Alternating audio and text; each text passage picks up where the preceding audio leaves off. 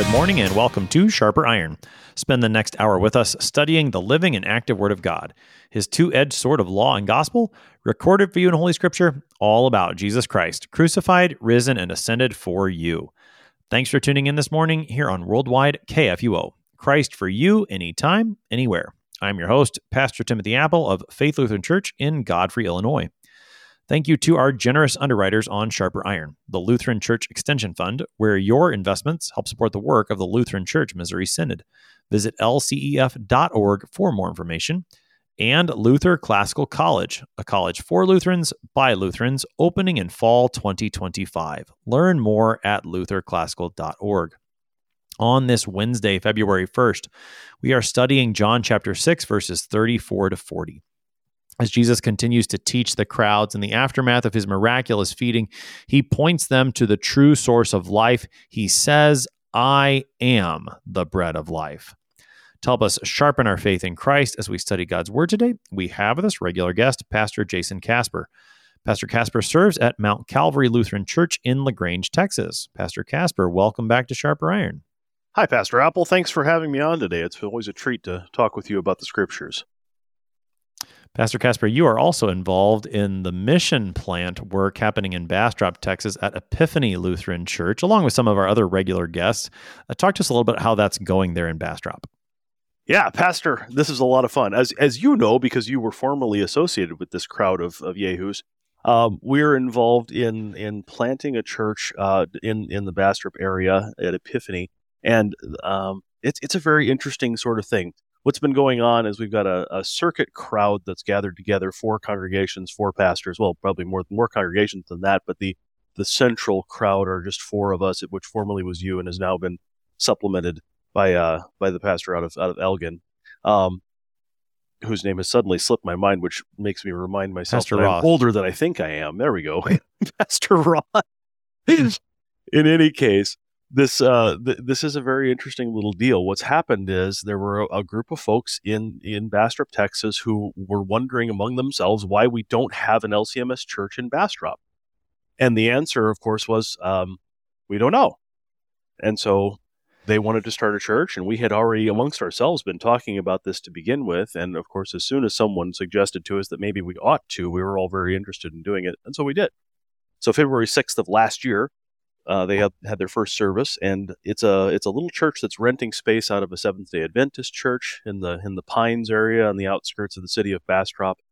And they have we have a crowd of around 20 people on Sunday, give or take. And uh, we just had a midweek service celebrating Epiphany um, on Thursday last week, and we had 10 for the midweek service, which is you know, half of your crowd on a on a midweek is actually a pretty good turnout.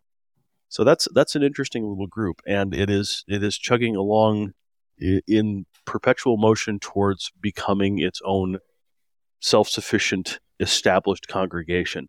Um, it is in terms of of how churches are built and grow and, and do what they do. It's kind of the the, the what could very well be the perfect storm of how to build a church that becomes something really significant, bigger than anyone expected it to be. What you do is you go ahead of where people might be and you put a church where they're headed tomorrow. And that's kind of what's happening in Bastrop. This church is being is is established in an area that is fixed to or set to to really explode starting as early as this summer as some of the Tesla operations and some of the SpaceX operations and Samsung things begin to really take off in the outskirts of Austin and in the Bastrop area, and the population is about to to shoot off the off the charts in terms of its growth, but it hasn't happened just yet. And so this this church is being established ahead of all of those waves of activity.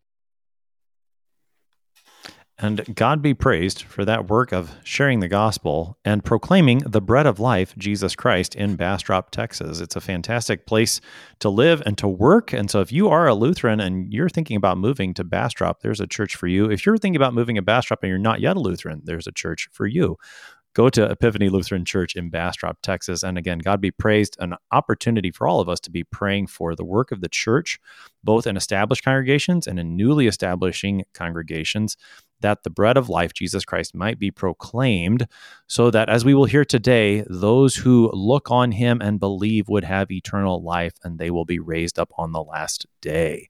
Pastor Casper, you and I have the opportunity to look at part of John chapter 6, a rather short section, but a lot of stuff to, for us to consider in the words of Jesus today. Give us and remind us of the context of John chapter 6. What should we know as we prepare to look at our section for today? Sure. Yeah, John chapter 6 is is such a fun chapter. What we're having going on here, we started off with the feeding of the 5000 and then there was the episode of walking on water. We're actually in the kind of in the midst of the bread of life discourse and all of this is going to come to its peculiar conclusion. I imagine that'll happen on the next episode or the one after, depending upon how many slices you're making out of all this. This is on its way to what John chapter 6 in its entirety is, which is the, the great church shrinkage seminar. As we're talking about establishing congregations, this is the point where many of the disciples and followers of Jesus have a, have a lot of difficulty with what he's been saying about this this bread of life idea and and this is too much for them and they, they're going to wander off and and go somewhere else and do something else. Um, i like to think that those folks were part of the crowds that did eventually quickly get folded back into the christian church in the explosion in acts but here in the life of christ and the ministry of jesus on earth this is part of the shrinking of the ministry of christ as he goes along on his way to calvary at some point eventually um, it's, it's kind of the the metaphor we use in church history is the is the bow tie effect. What we have at the beginning of creation is the entirety of the earth is faithful to God, and then the world begins to shrink and become unfaithful until the time of the flood. And then there's an expansion again. Noah and those seven souls with him are preserved in the flood, and the, the entirety of all of creation is faithful to God. And then there continues to be this shrinking down, smaller and smaller, and a smaller proportion of the population. But that's actually a feature, not a bug, because as we shrink and we get to fewer and fewer and the remnant gets smaller and smaller, we eventually get down to just Jesus himself. And Jesus then pays the price for sin, death, and sin and death for us on the cross. And that then puts the other half of the bow tie in effect where the church explodes and the expansion and the spread of the gospel goes out and all of creation is folded into into this narrative of salvation through faith in Christ. Hmm. You know we've we've kind of been led to expect already in the sections that we've read of John 6 that there will be this rejection of Jesus. Some people are going to walk away as we see because we know that the crowd has initially been there because they've been seeing the signs that Jesus was doing. And we heard in the most recent episode that they weren't really seeing the signs. They weren't believing in what Jesus was doing. They were only looking to have their bellies filled or something like that. They weren't really seeing. So we we see we've seen already that that's kind of where this is headed. At the same time, we know that these are the words of Christ that are effective for the the giving of faith and for the giving of eternal life.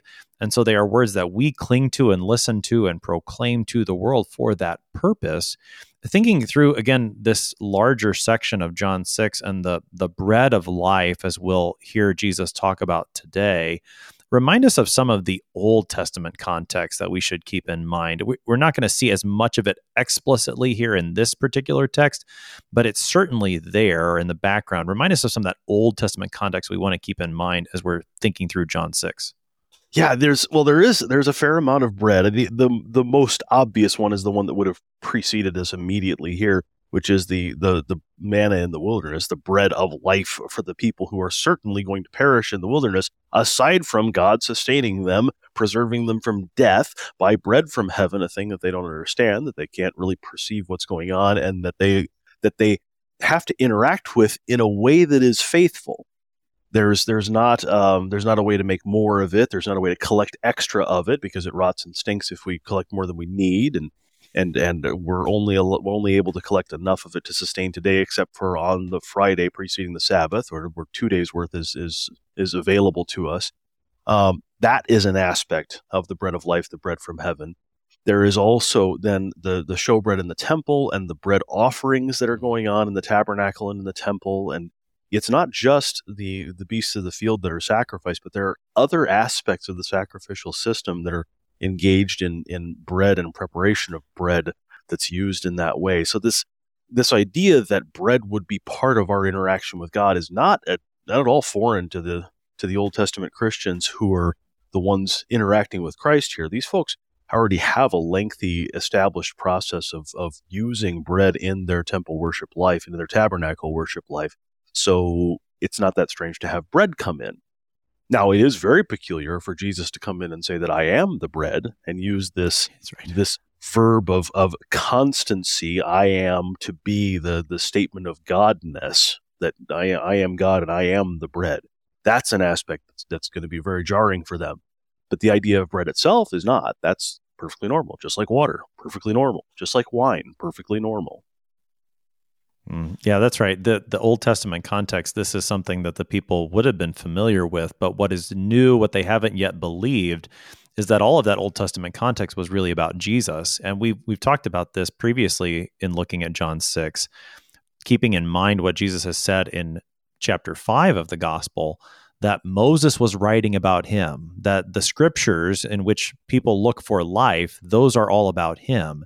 And so part of Jesus' task here in John chapter 6 is to show how, in fact, all of what Moses has written and all of the scriptures are about him. And our last guest even reminded us that this is happening in the synagogue in Capernaum. So Jesus is digging into the scriptures and showing the people how all of the scriptures are, in fact, about him. And he's going to use this concept of bread, this reality of bread, to talk about that today.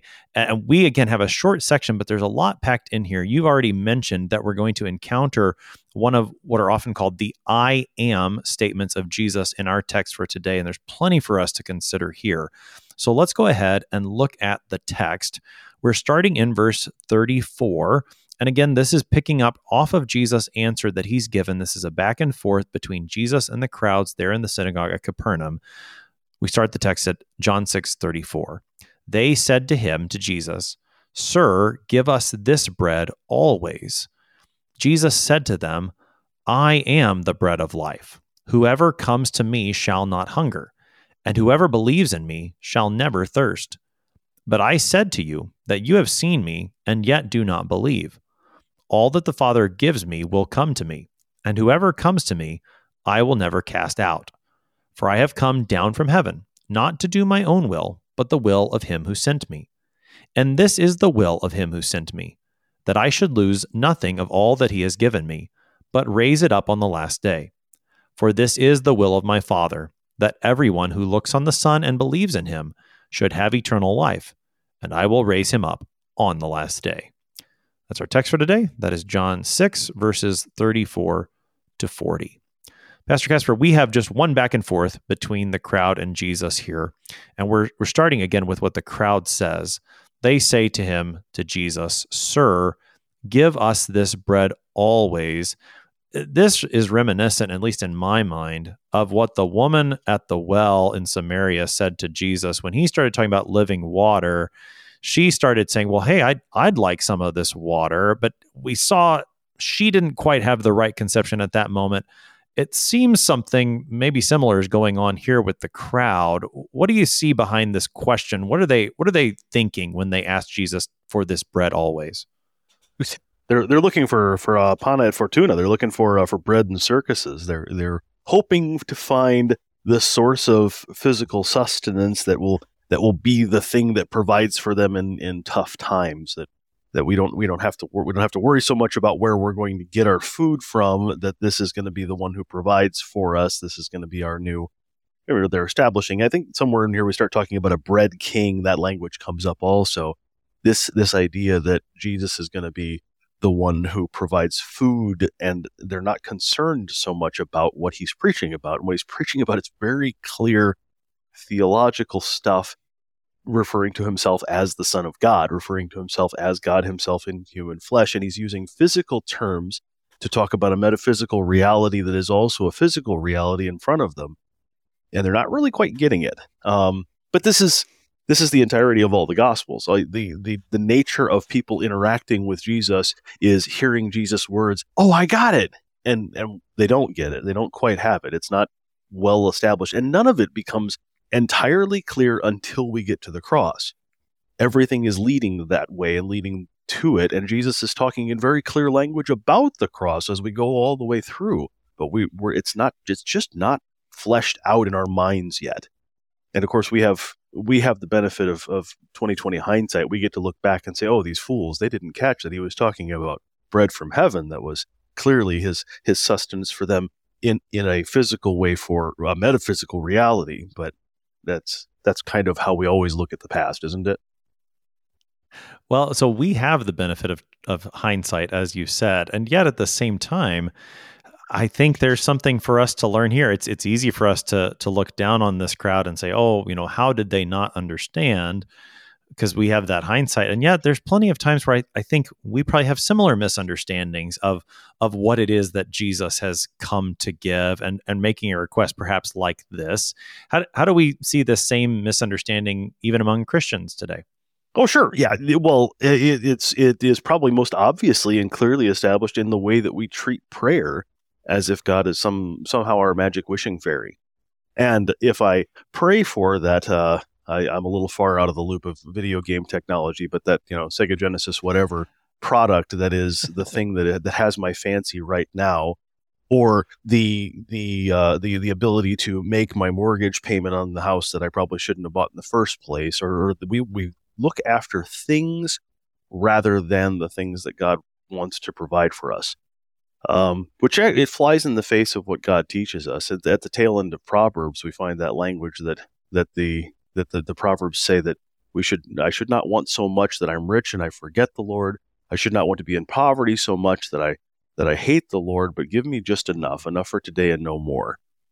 And and that is not the way we pray for our physical sustenance and for our desires of the flesh. We want we want all of the things, and so we view it that way. And there are even there are large swaths of Christianity that that treat Christianity and the interaction with our with our Lord as if it were a way to claim things for ourselves uh, by way of prayer that are that are benefits that are coming our way beyond what we should ever expect as Christians and beyond the great benefit of, of salvation in Christ, which is the only thing we should really be seeking after.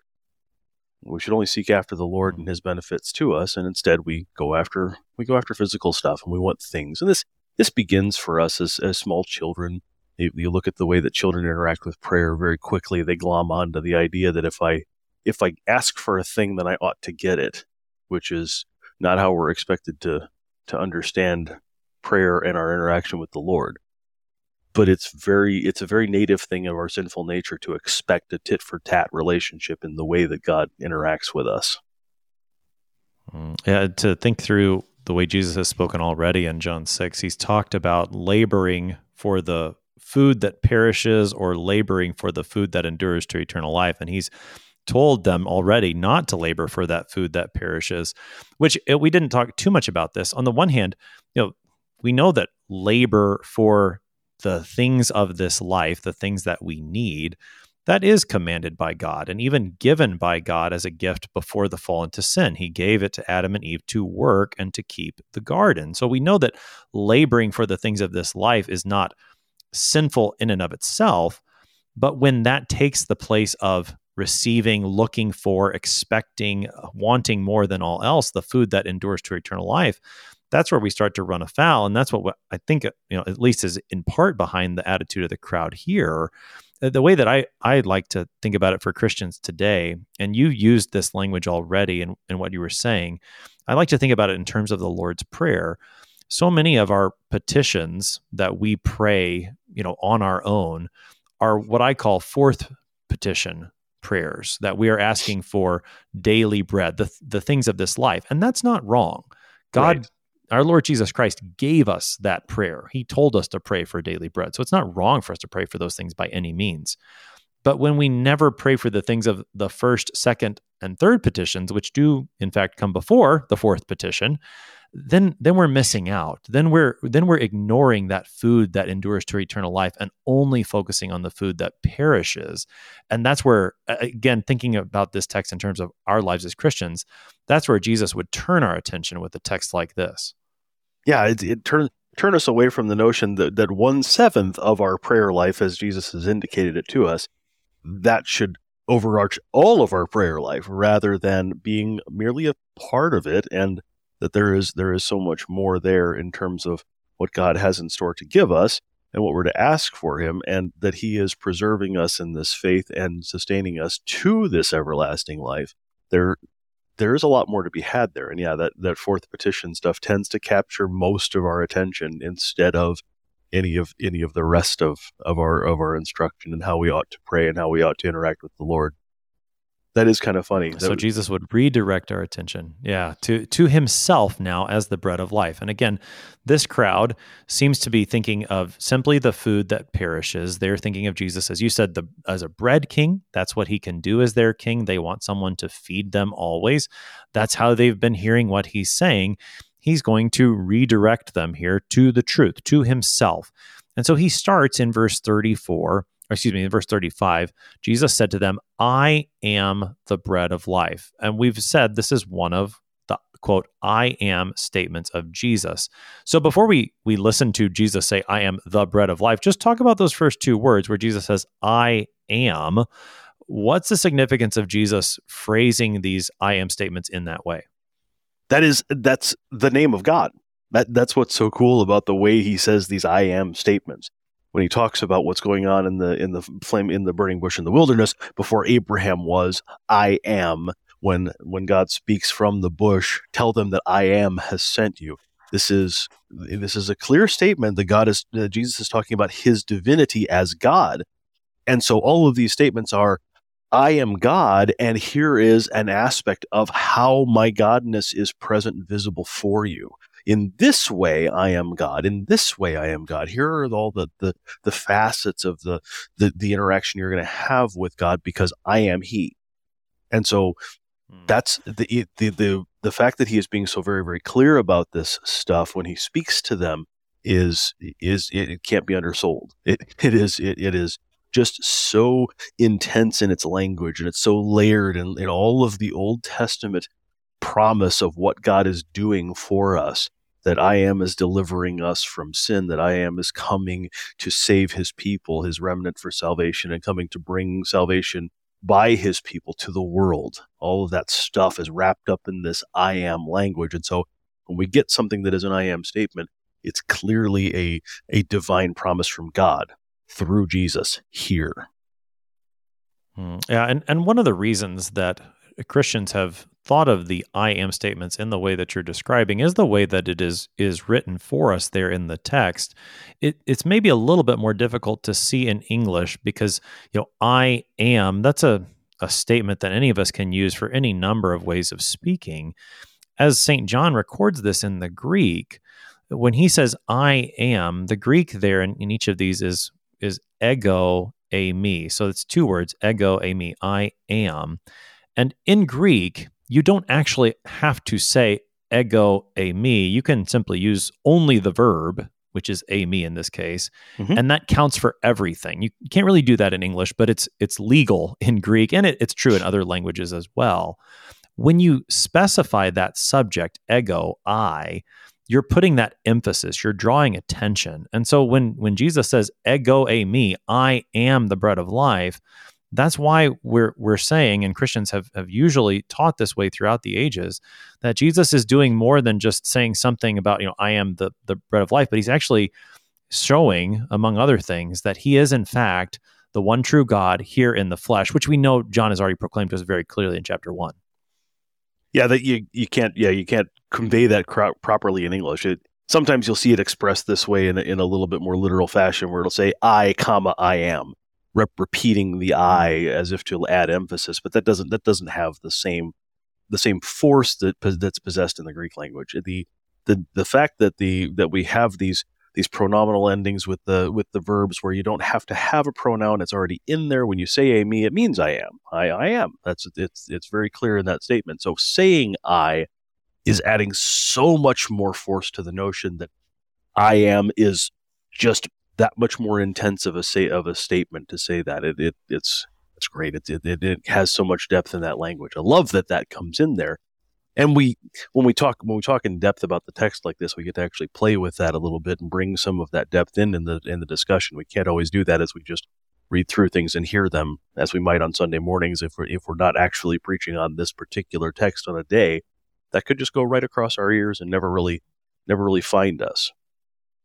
Mm, yeah, that's right. And and just as we read through the Gospel of John here on Sharper Iron, the place where I, I would encourage us to all keep in our minds when we think about these I am statements is, is one that you mentioned in passing there as you were talking. It's in John 8 58, where Jesus says to to those who are listening to him, he says, Truly, truly, I say to you, before Abraham was, I am. And that's that is the sentence. I am the same language, ego eimi the there's just no other way to translate that right there other than I am, and that's not like for us. For like I am what? Well, how, how are you going to finish that, Jesus? Well, that's what he's saying is I am. Here's the connection to the name of God given to Moses in, from the burning bush, and especially because of the way that it's given there in John eight. That's again another reason why when when Jesus says I am the bread of life, or later I am the good shepherd, we'll go through these throughout John that's why we're attaching a lot more weight there than when I say something like, you know, I am a pastor or something like that. When Jesus says it like this, especially because of the way he puts it there in John 8 58, and knowing what John's talked about already in chapter one, that's why we're, we're attaching so much weight to these words, I am. And we'll keep doing that as Jesus makes these statements throughout the gospel. We're going to pick up more of this I am statement, in particular, what he means by saying, I am the bread of life on the other side of the break.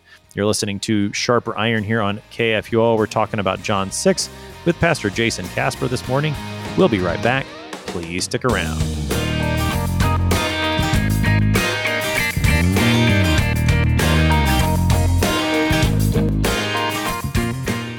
Did you know that Lutherans are helping new American immigrants get settled? How about struggling church workers in need of support and refreshment? And we assist at risk children and provide disaster response to hurricane victims. Through LCMS recognized service organizations, we are doing all this and more. I'm Rahema Kavuga of Lutheran Church Extension Fund, and I don't want you to miss out on hearing what your brothers and sisters in Christ are up to. Visit interesttime.org to see how your support gives life to these works of mercy and love. What do you think of when you hear the word college? Expensive? Liberal? Woke? Imagine a college that is affordable, a college that is unapologetically conservative and Lutheran, a college that won't take a dime of federal funding, a college that teaches the best of our Western heritage, a college where students grow in the Christian faith instead of leaving it behind. This is Luther Classical College, a college by Lutherans and for Lutherans. Visit our website, lutherclassical.org, subscribe, become a patron, and join the thousands who are making Luther Classical College a reality. Welcome back to Sharper Iron. It is Wednesday, February 1st. We're studying John chapter 6, verses 34 to 40 with Pastor Jason Casper. He serves at Mount Calvary Lutheran Church in LaGrange, Texas. Pastor Casper, prior to the break, we were talking about those first words of Jesus in verse 35 I am. And we talked about how Jesus there is reminding us that he is, in fact, the God of the Old Testament here in the flesh. I am, the name given to Moses from the burning bush, that's who Jesus is. And we're going to see this throughout John's gospel. Here, Jesus says, I am the bread of life. So, with that in mind, what Jesus is saying about his divinity there, what does it mean then that he is the bread of life? Talk about the predicate, the bread of life. Yeah, the, the bread of life, giving giving him himself the thing that sustains.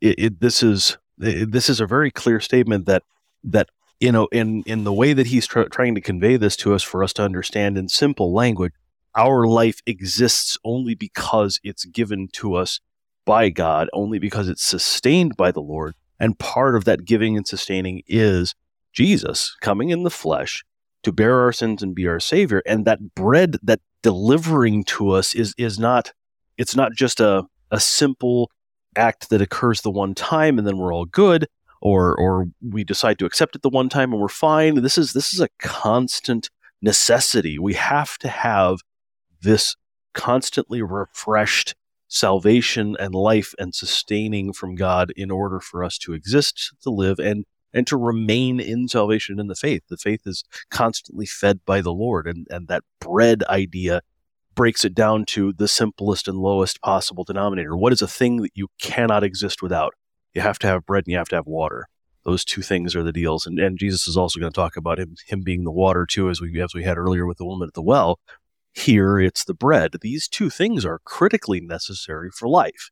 It's almost as if you were to say, I am, I am the oxygen you breathe, which would have been lost on these folks mm. probably, but the bread of life is very is is a thing that they they grasp very quickly and glom onto, and giving us that, and then this is going to be tied later on in the road. We're going to have this tied to the body of Christ and the the sustaining of the, our forgiveness in sins in a physical, tangible way.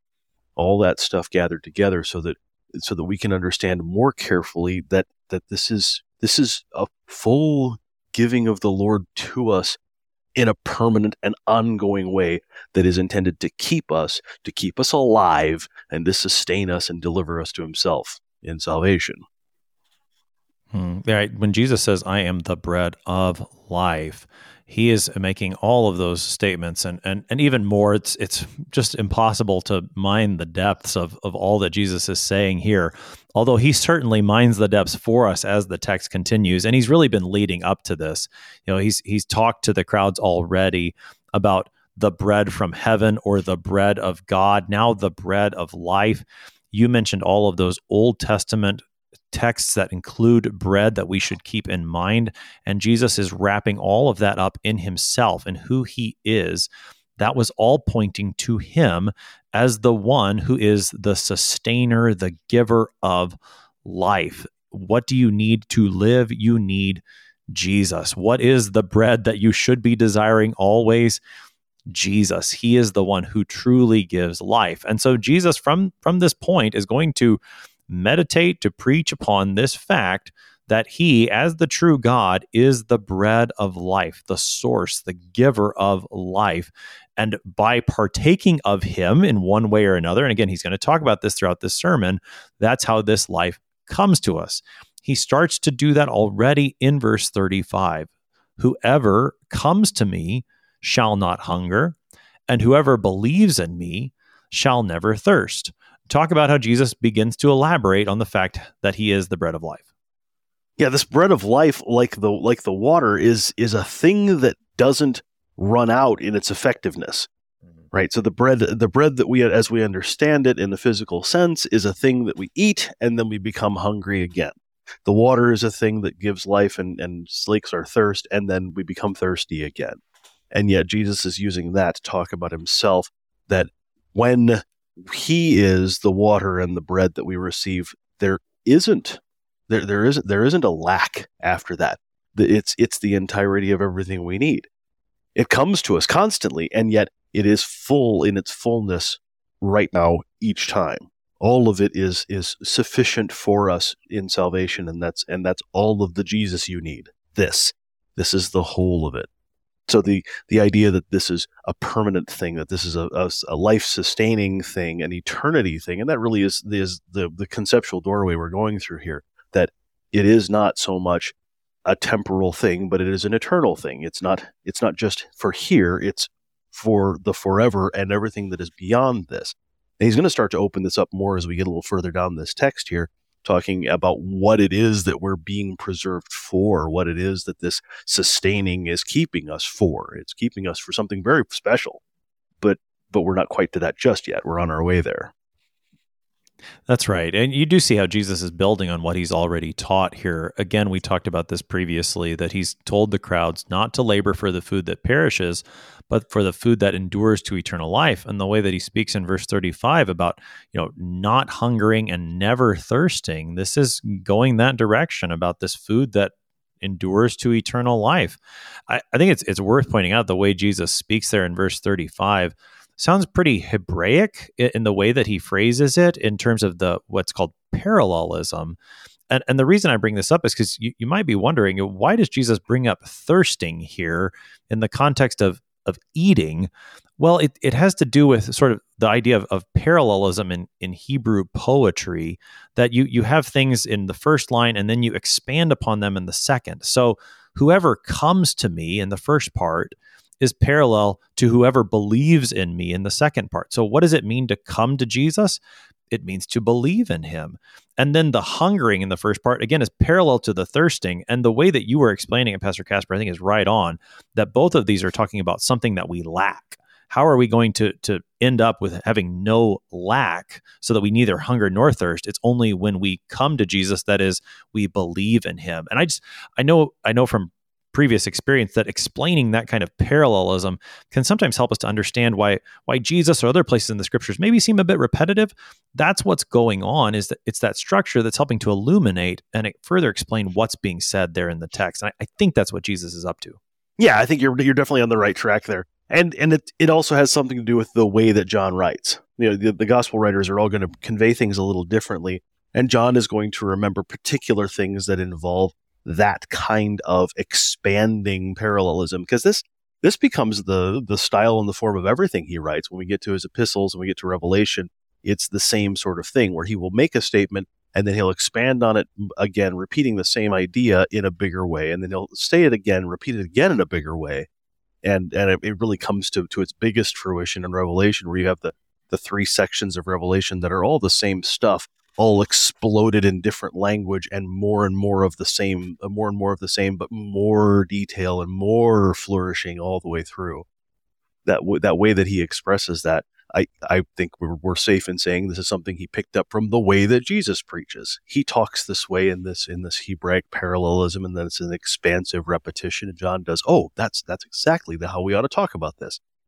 And it it is a it's a good rhetorical tool, even outside of Hebrew and anywhere else. It's it's a good rhetorical tool to speak that way about anything. That's an effective way to communicate an idea, to talk about an idea, to then expand on the same idea and to recapitulate a third time, drawing into the, the, the critical highlighted points of that idea from what you said before in order to give repetition and give the mind something to chew on and give us give us something to keep remembering. Oh yeah, I just heard that a second ago and, and repeat it again and again. More and more of the same stuff helps us maintain the things that we hear more tightly in our own memory and hold on to those concepts better.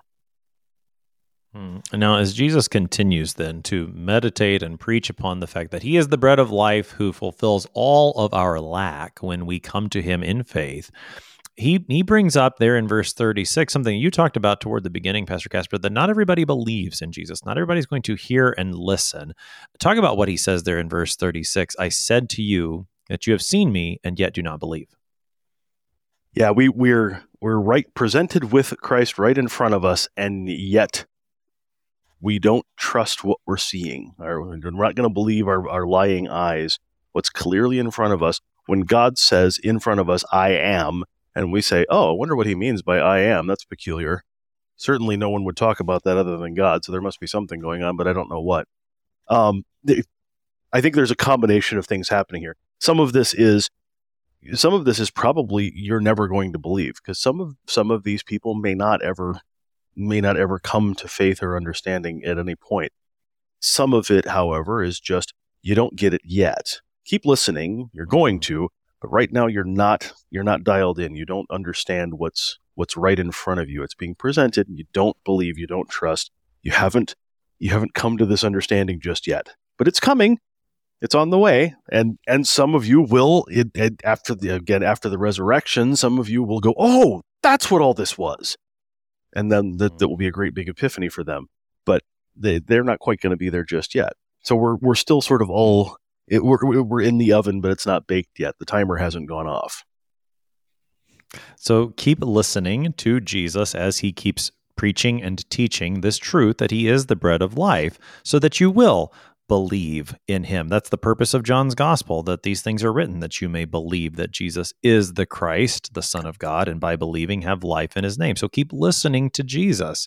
And he keeps speaking in verse 37 All that the Father gives me will come to me, and whoever comes to me, I will never cast out. Here, we begin some of the most comforting words of Jesus in the gospel. And, and in this section that's sometimes called the bread of life discourse, where Jesus speaks about what he's come to do and his desire and his work in concert with the Father's will.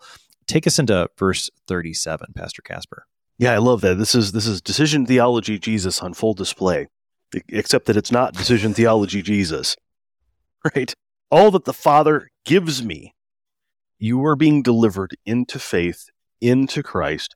And now, having been delivered into faith, which is an external thing, this extra nos uh, Latin outside of you, outside of us stuff, this thing that's coming to us and grabbing hold of us while we are dead in our sin and trespasses, and turning us into righteous and faithful believers. That thing that is the will of the Father is delivering us over into Christ, and in Him we will find safety and security because He's not going to cast us out of this faith. We're there, we're locked in. That's that's wonderful stuff. That takes that, that takes the place of so much of of what Christianity has become over the centuries, where it's an idea, it's it's all uh, internally motivated stuff that I'm the one that's doing the doing, and I'm the one that needs to be sustaining myself in the faith, and and all those other me centered views of Christianity. And Jesus doesn't talk that way. Jesus talks as if the Father is the one that does it and delivers us over into Him, and then He preserves us there, and and we're just we're kind of just along for the ride. We're we're we're dwelling mm, in this salvation and faith. Yeah, it's a beautiful gift. I mean, we see that very clearly here in this section of John that that salvation, coming to Jesus and believing in Him, is a gift that the Father is the one who gives us to the Son. The Father gives these people, and Jesus will not cast them out. We hear, we see here the Father's will, his desire, the Son's will and desire to save his sinful creation. I mean, think through, just go back again to John 3 16. For God so loved the world that he gave his only Son, that whoever believes in him should not perish, but have eternal life. This is John 3 16 in I mean, just another rep- repetition and a different way of thinking through that. That the Father is giving these people to the Son. He's giving you and me to the Son, so that Jesus would not cast us out, but give us life. Uh, one one question I, I think is probably worth at least a moment of clarification here, Pastor Casper. That you know, whoever comes to me, I will never cast out. This isn't teaching though the so-called once saved, always saved, right? No, we we absolutely yeah. He's not saying here that we can't cast ourselves out, right? What what he's saying here is that he's not going to cast us out. We're we're not going to have the rug pulled out from under us unceremoniously because of some eh, because of some capricious will that God just decided. I guess you're not really going to be part of salvation today.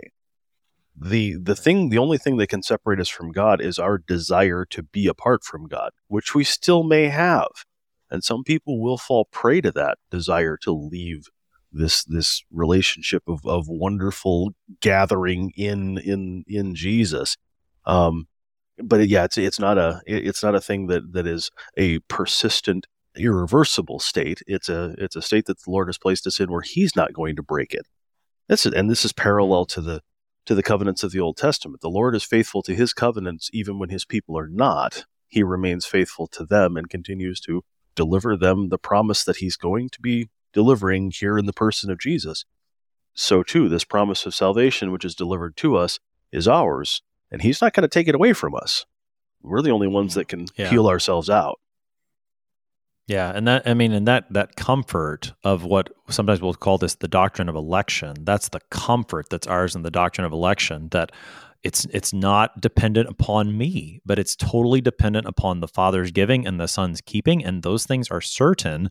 And so i can take great comfort in this teaching that i am saved completely by god's grace. And it, it's not it's not about me. It's not dependent upon me. And there's great comfort in that. When we start going outside of that comfort, that's where we can we can run afoul thinking about the doctrine of election or the doctrine of, of predestination and, and run the wrong way with it, like like we're talking about one saved, always saved, or double so-called double predestination. Those are the wrong ways to run with it.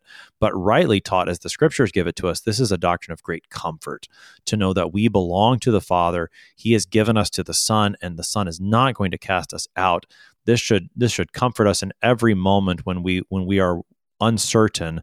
We have this certainty that comes from god. As you said it's outside of us and so it can be certain and that is that certainty that god wants us to have. As we keep going through jesus words here in verse 38 he says for i have come down from heaven not to do my own will but the will of him who sent me. So once again, we have Jesus saying that his will is the same as the Father's will. The Father's the one who sent me. And then Jesus continues to talk about, well, what is that will? In verse 39, this is the will of him who sent me, that I should lose nothing of all that he has given me, but raise it up on the last day. Take us into those those two verses, 38 and 39. Yeah, great stuff. I'm actually going to back us up to, to John 3 for a tiny second there when we talk about the will of God that that John John three sixteen thing, we miss one of the other parts of John three, which is that that as the serpent on a pole was lifted up in the wilderness, so too the Son of Man must be lifted up, not on a throne of glory, but but on a pole of sacrifice. So that's it. Jesus is very very clear about what it is that the Father's will is. The Father's will is that we would be delivered into salvation by way of Jesus' death. That's that's the door that delivers this salvation to us. So that's part of this will of God that that's happening in, in the midst of all of this. So then in in within that framework then for the will of God is this that everyone who looks on the Son, as we look on the pole in the wilderness, that everyone who sees Jesus and has received this faith, that everyone should have eternal life. And that's that that's a that's a wonderful thing that will be raised up on the last day. I was actually just preaching a funeral sermon this morning on actually on this text, interestingly enough. Um, and it was tied it was tied into the to the the woman's confirmation verse a little bit there. And it's this is the kind of stuff that you actually want to hear when it's time to to do funeral stuff. When we're when we're celebrating the resurrection of all flesh, you want to hear the places where the scriptures say this is what's in store for you. That on the last day you will be raised up in faith you will be preserved and the lord has will deliver his promise to you which is not just which is not just being delivered uh, non-corporally in a soul state into heaven, but but the actual fleshly resurrection on the last day that you, the entirety of you, body and soul, will all be together with God in that promised resurrection. That's that's the kind of language that Jesus is giving us here, which again is probably lost on his audience, at least in some part it's it's going to come very clear for them when they start to see what else is happening in the life of Christ and in the resurrection of Christ that he is actually not just dying a death to sin but delivering on that promise of resurrection and eternal life in a real physical tangible way. Hmm. Yeah, I mean, this is a very clear text from the scriptures that speaks about the resurrection of the dead. And again, such a wonderful comfort to us at all times, particularly at the time of the death of a, a loved one in Christ, that we know that this body that will be laid in the grave will be raised by Christ on the last day. And again, this is a certain promise that comes from the will of God that the Son does fully. So I mean, what a what a wonderful text for a funeral. What a wonderful confirmation verse to give to someone.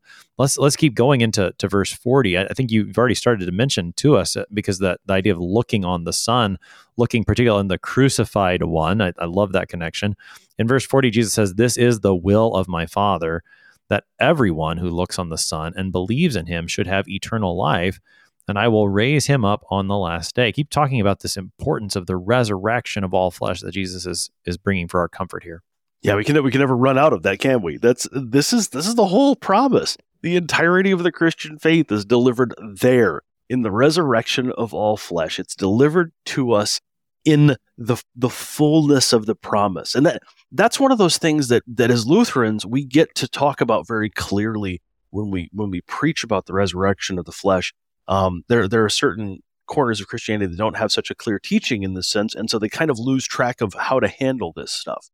When we're talking in particular at the death of a loved one, we're talking about what's happening, why it is that we're taking this this body of our deceased loved one, and why we're going to to set it carefully into into a nice resting place in the earth, and why we're going to cover them with a blanket of dirt and and rest and put them resting safe and secure to the resurrection of, of all flesh they are preserved in that way physically as a confession of what we believe that the Lord is promising to do.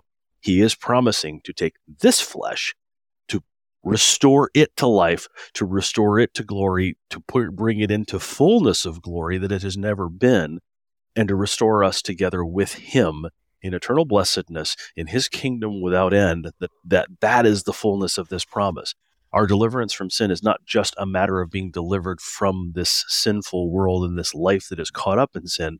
It's being delivered from that and also being delivered physically into the Lord's presence and into the Lord's kingdom to dwell with Him forever, working, toiling away in the temple, doing the stuff that we were intended to do in the first place, now in the Lord's kingdom and in, in, in the fullness of His glory this is great stuff. This this is a this is a the kind of promise that has some teeth in it. And again, this is the will of the Father. This is what he wants for you, for me to save us in this way in his son and to actually raise us from the grave. And again, to, to keep it all in the context of what Jesus said in verse 35, he is the bread of life, that food that endures to eternal life. And when you think about the what is that dilemma that each and every person faces, it is the problem of death. What what food can keep us alive forever? And Jesus will will go on to teach about this later in John 6 and we'll pick up more of that in the next text. But just to give a preview of that here, what what is that food? Well, it is only Jesus. Only the one who has died and been raised can give that resurrection on the last day. And this is God's will to give it to you. That's what he wants. He's not holding something behind his back, hiding something from you that that he really has it out for you and is trying to, to get you. No, he wants to raise you from the grave. That is his will for you. And that's what he's accomplished in his son Jesus Christ. As you said, a promise that I mean that has teeth in it, a promise that is real, something for us to hold on to that can comfort us even when death attacks at, at the worst moments we can hold on to Christ because we know that even more so, He is holding on to us as He's promised. We have about three minutes here on the morning, Pastor Casper. Help us to wrap things up. Give us the good news that Jesus is the bread of life. Yeah, Jesus is the bread of life, and He delivers it to us. This is we can't really sort of short sell this in terms of the sacramental nature of it. This this bread of life, this bread of heaven, it's not an accident that we hear that kind of language, and we should also hear the language of the, the Eucharist and hear the language of communion.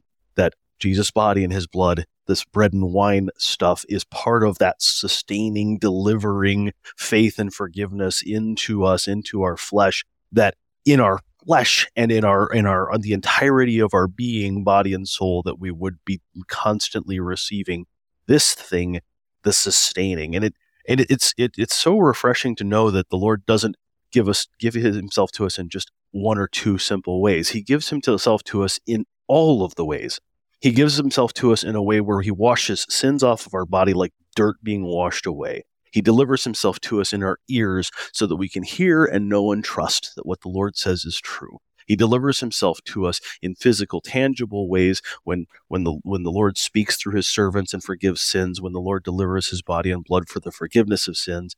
And all of this is part of that sustaining, constant fulling, fullness of breadness that's going on and delivering Jesus in, in this physical, corporeal way that is always going on throughout the entirety of the Christian life. From the day we are born until the day we die, the Lord is always filling and sustaining us with Himself, keeping us in His covenant promise so that we are delivered in that covenant promise in rest in Him to salvation and to resurrection, which is what he's been promising the entire time. And it's going to happen. It's going to happen for you. It's going to happen for me. It's part of the promise that's being delivered and brought forth in Jesus for us. Pastor Jason Casper is pastor at Mount Calvary Lutheran Church in LaGrange, Texas, helping us today to study John chapter 6, verses 34 to 40. Pastor Casper, thanks for being our guest today. Thank you for having me again, Pastor Appel. Let's do this again sometime. Jesus is the bread of life. He is the food that does not perish but leads to eternal life, life that is resurrection on the last day for you and for me and for all who trust in him. The Father has given us to the Son, and He is keeping us till that day when He gives us that fullness of eternal life, the resurrection on the last day. That is hope and comfort for us in every moment. I'm your host here on Sharper Iron, Pastor Timothy Appel of Faith Lutheran Church in Godfrey, Illinois. If you have any questions about the Gospel of John, send an email to kfuo at kfuo.org. It's always a pleasure to hear from you. Thanks for spending the morning with us. Talk to you again tomorrow.